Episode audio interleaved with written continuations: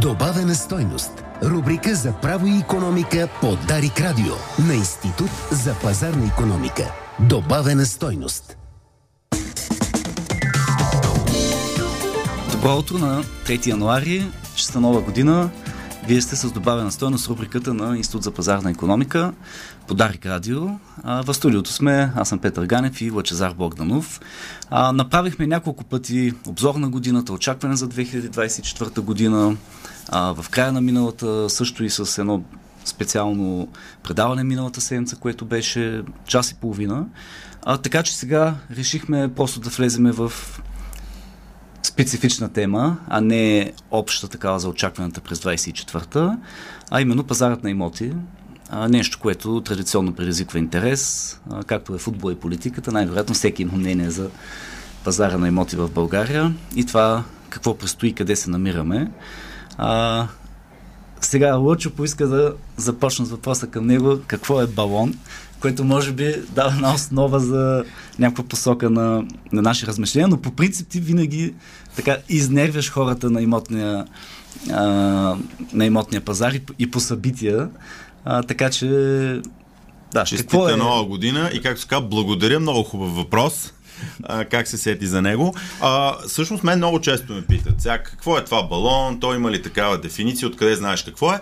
Има, разбира се, някаква дефиниция, обаче ако ви я прочета, сега няма да ви я чета, защото ще стане много дълго това предаване, но общо взето тя казва а, балон в един актив, независимо дали е финансов или реален, инвестиционен актив е, а, имаме тогава, когато цената му започне да се отклонява от стоеността, която той дава в економиката, измерена с някакви фундаментални или измерими реални фактори. И сега всеки си казва, каква е тази штуротия, нали? Удрят го в главата, нищо не разбира от тази дефиниция.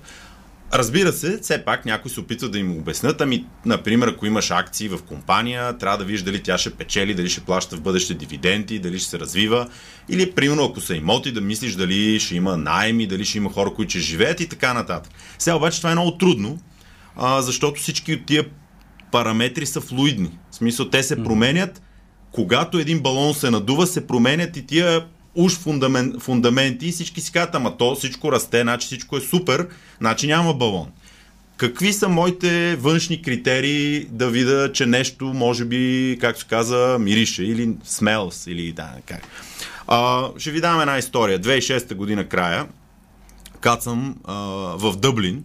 А, първо, поканиха ме на пълни разноски да говоря на конференция за недвижими имоти в Дъблин. Което е Ирландия. показател които се интересуват от имотите в България, което е първи показател. Втори показател, слизам на летището, качвам се в такси, човека ме пита, where are you from? А, България, а, great. И какво се оказа? Е, аз имам апартамент и къде имаш? Ебе, в Слънчев бряг и сестра ми си купи. Е, хареса ли ти той? Не бе, никога не съм ходил в България. Ама казва, че ще се спечели много. Сега се строи сградата. Значи първото нещо.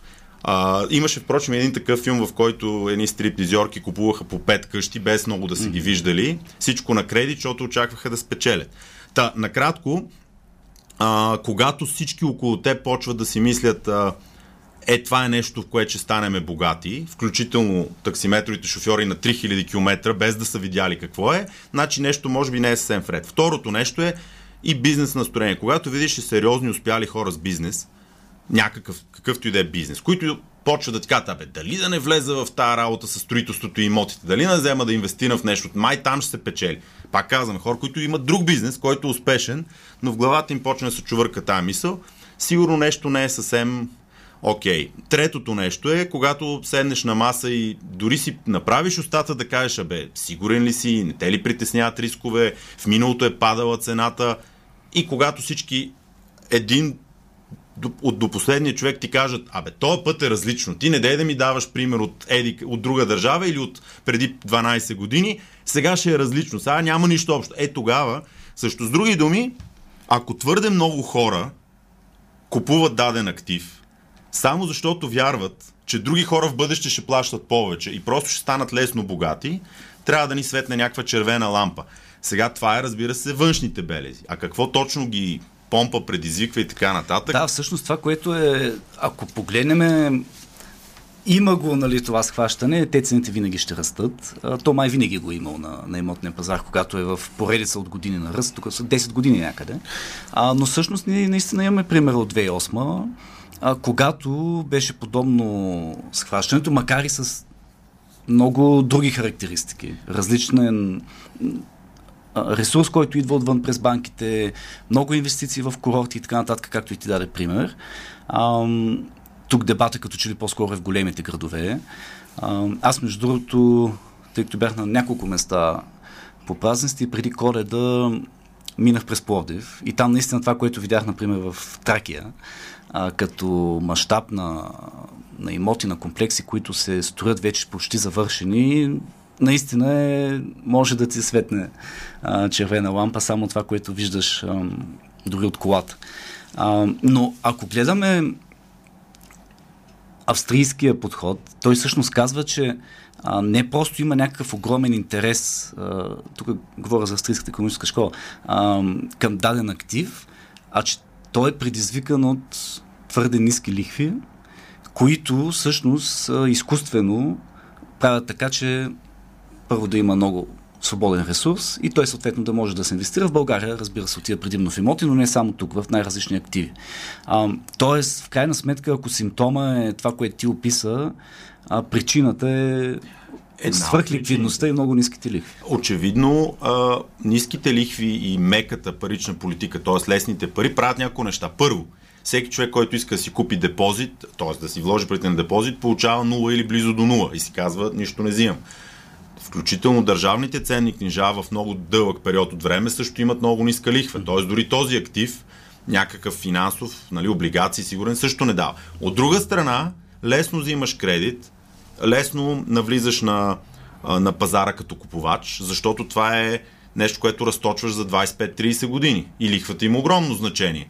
Нали, пробвайте, всеки от вас има калкулатор, да видите какво става при лихва. Впрочем, лихвата в Съединените щати вчера е 6.99, 30 годишно. Сметнете си вашата ипотека, ако смените в калкулатора вашата лихва в момента с 7%. Каква вноска би се случила? И а, много ми е така странно, когато нали, някои хора казват, ама те банките дават кредит, защото тя стоеността на имотите расте. А, а моят въпрос е, а тя дали не расте, защото има повече купувачи, на които банките дават кредит. И става едно мазало, нали, кокошка яйце. Впрочем, ръста на, на, банк, на ипотечния кредит е 20%. Mm-hmm. Той се ускорява дори в края на, на, на ноември. Само за ноември банките са нетно са вкарали в този пазар 400 милиона. За 3 месеца са вкарали близо милиард и 100 милиона лева. Значи, ако някой каже, бе, това няма никакво значение, те хората купуват, защото има свободна пара, представете си какво е милиард и 100 милиона на, на пазара за 3 месеца. Само за сравнение, миналата година за същия период, пак за 3 месеца от а, а, септември до ноември, са около 660. Значи с ен, една втора повече свеж ресурс, който влиза. Това са новите пари, които влизат в, на пазара с хора, които отиват, търсят, плащат.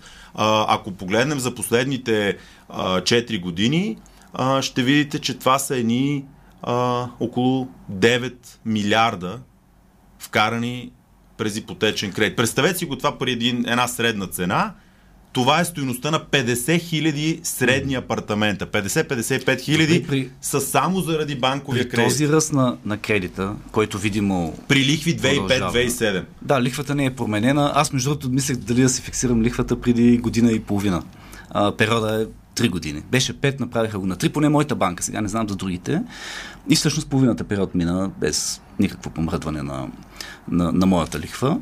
А, Добре, ако има такъв ръст в кредитирането, а, кои показатели показват или водят към някакъв извод за охлаждане? Това е строителни разрешителни, ръста на цената, който леко се забавя. Тоест, защо в последните месеци се говори за охлаждане? Ами, защото м- има лаг във времето хората купуват, примерно 2020, 2021, 2022, много често купуват имоти, с които сградите или стари, или такива, които са започнали да се строят 2016-17. Обаче 2016 имаше относително малко нови строежи започвани. И когато се появи клиент 2018-19, няма много, изведнъж всички казват има дефицит, строим много. Лека по лека започват да излизат на пазара сгради, които са започнати в, така, в доста по-висок пик 20-та, 21-та, 22-та. Това ще насити предлагането.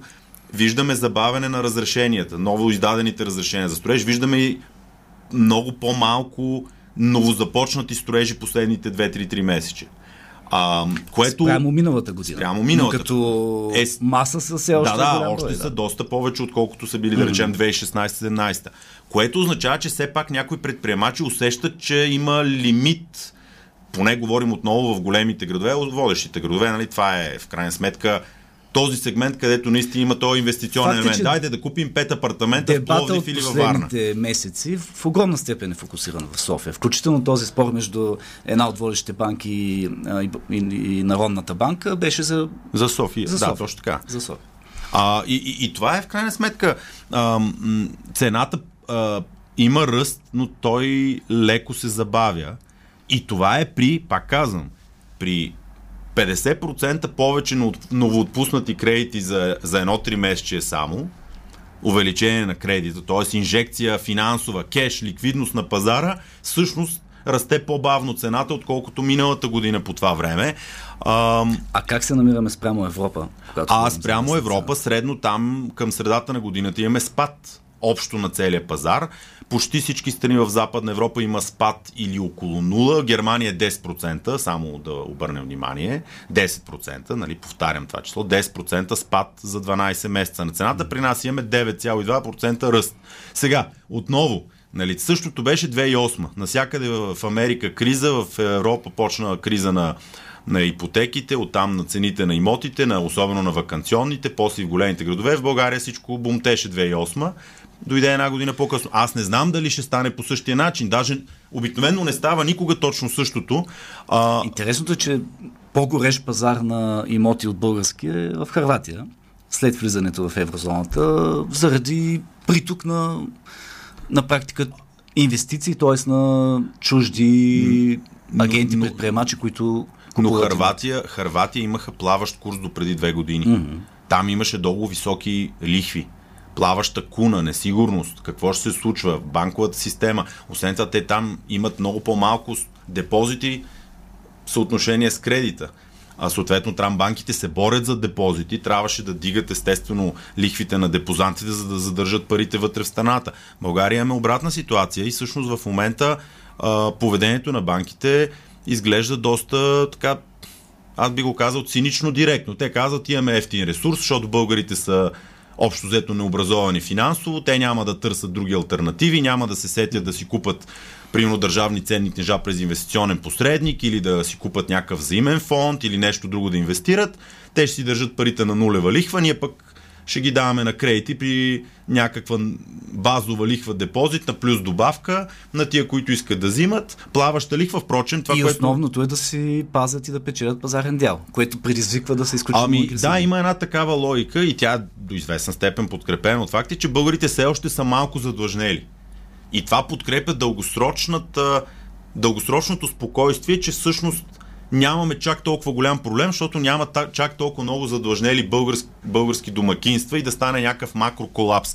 Това, разбира се, е вярно. Ние имаме относително нисък дълг, ипотечен кредит около 11% от брутния вътрешен продукт, но това не означава, че временно няма да има някаква, някаква, някаква турбуленция, някаква промяна на тенденциите. Добре, да Отново, кажем- ако някой от тези, които а, са решили, че, че, че празен апартамент в новостояща се сграда е нещо като заместител на депозит, и в момента, в който трябва да платят таксата на, на по-голямото дете да учи в Америка и трябва да извадят 70 хиляди долара и решат да го продадат и има няколко десетки такива хора в един квартал, т.е. тогава обръщаме играта. Имаме само продавачи, нямаме купувачи или имаме същите купувачи. Да кажем все пак няколко думи за очакването за лихвите. Тоест, при положение, че имаме много наситен пазар от към предлагане. А, много сгради излизат, строят се в момента, дори да паднат строителните разрешителни, просто вече има много започнати, които са и в напреднал етап. В същото време търсенето е притиснато заради растящи разходи за живот, недостъпност на цените, а, това, което се обсъждаше в този доклад, за който стана дума а, на една от водещите банки, т.е. в София голяма част от домакинства, които просто вече става недостъпно за тях да си купят това, от което биха имали нужда. А, тази комбинация от фактори, плюс това, че все пак има раз, някакъв на лихвите по депозити, поне такава е посоката, а, означава ли това, че ще видим раз в лихвените равнища за жилищни кредити? За момента, последните данни, даже има една стотна спад за ноември. Отново, лихвите, политиката на банките е да предлагат лихва плаваща, която е вързана цената, средната лихва по депозите, която е практически нула за граждани, плюс някаква надбавка. А, за да има промяна, трябва да има първо бягство на депозити, част от хората да решат да купат нещо друго, да инвестират в държавни Да се свие книжа, ликвидността. Да казвам. се свие ликвидността. Другото е някакъв, как се казва, заповед от централата. В един момент някои от чуждестранните банки, собствениците в техните централи да кажат, бе, малко забавете. Третия вариант е регулатора, т.е. Централната банка да така да се каже, да приложи допълнителни мерки, в които да ограничи ръста на кредитирането. Някои от тези мерки са свързани с, конкретно с кредитоспособността на длъжниците. Не толкова лихвата да се контролира, а кой може да взима кредит и до какъв размер. Защото е абсурдно хора да взимат по няколко кредита, които са на практика 100% от стоеността на обезпечението. Какво става, ако това обезпечение, ако примерно някой от имотите има не се довърши съвсем или не може да се продаде и в този момент длъжника не може да, да си го обслужва. Той на практика го губи. А, нали, все пак контрола върху това какви доходи имат хората, които ползват а, ипотеки, дали имат все пак някакъв Каква част от сделките са спекулативни също нещо? Ами което... да, но това са пак регулаторни инструменти, които централните банки по света прилагат, ако искат да ограничат малко кредитирането. Ако те кажат нямаме проблем, нека да расте, това е вече съвсем друг въпрос. Добре, бързо ни свърши времето днес, но темата наистина е необятна. Отново, това, което си говорихме днес, не е някаква идея или препоръка за някакви инвестиционни решения.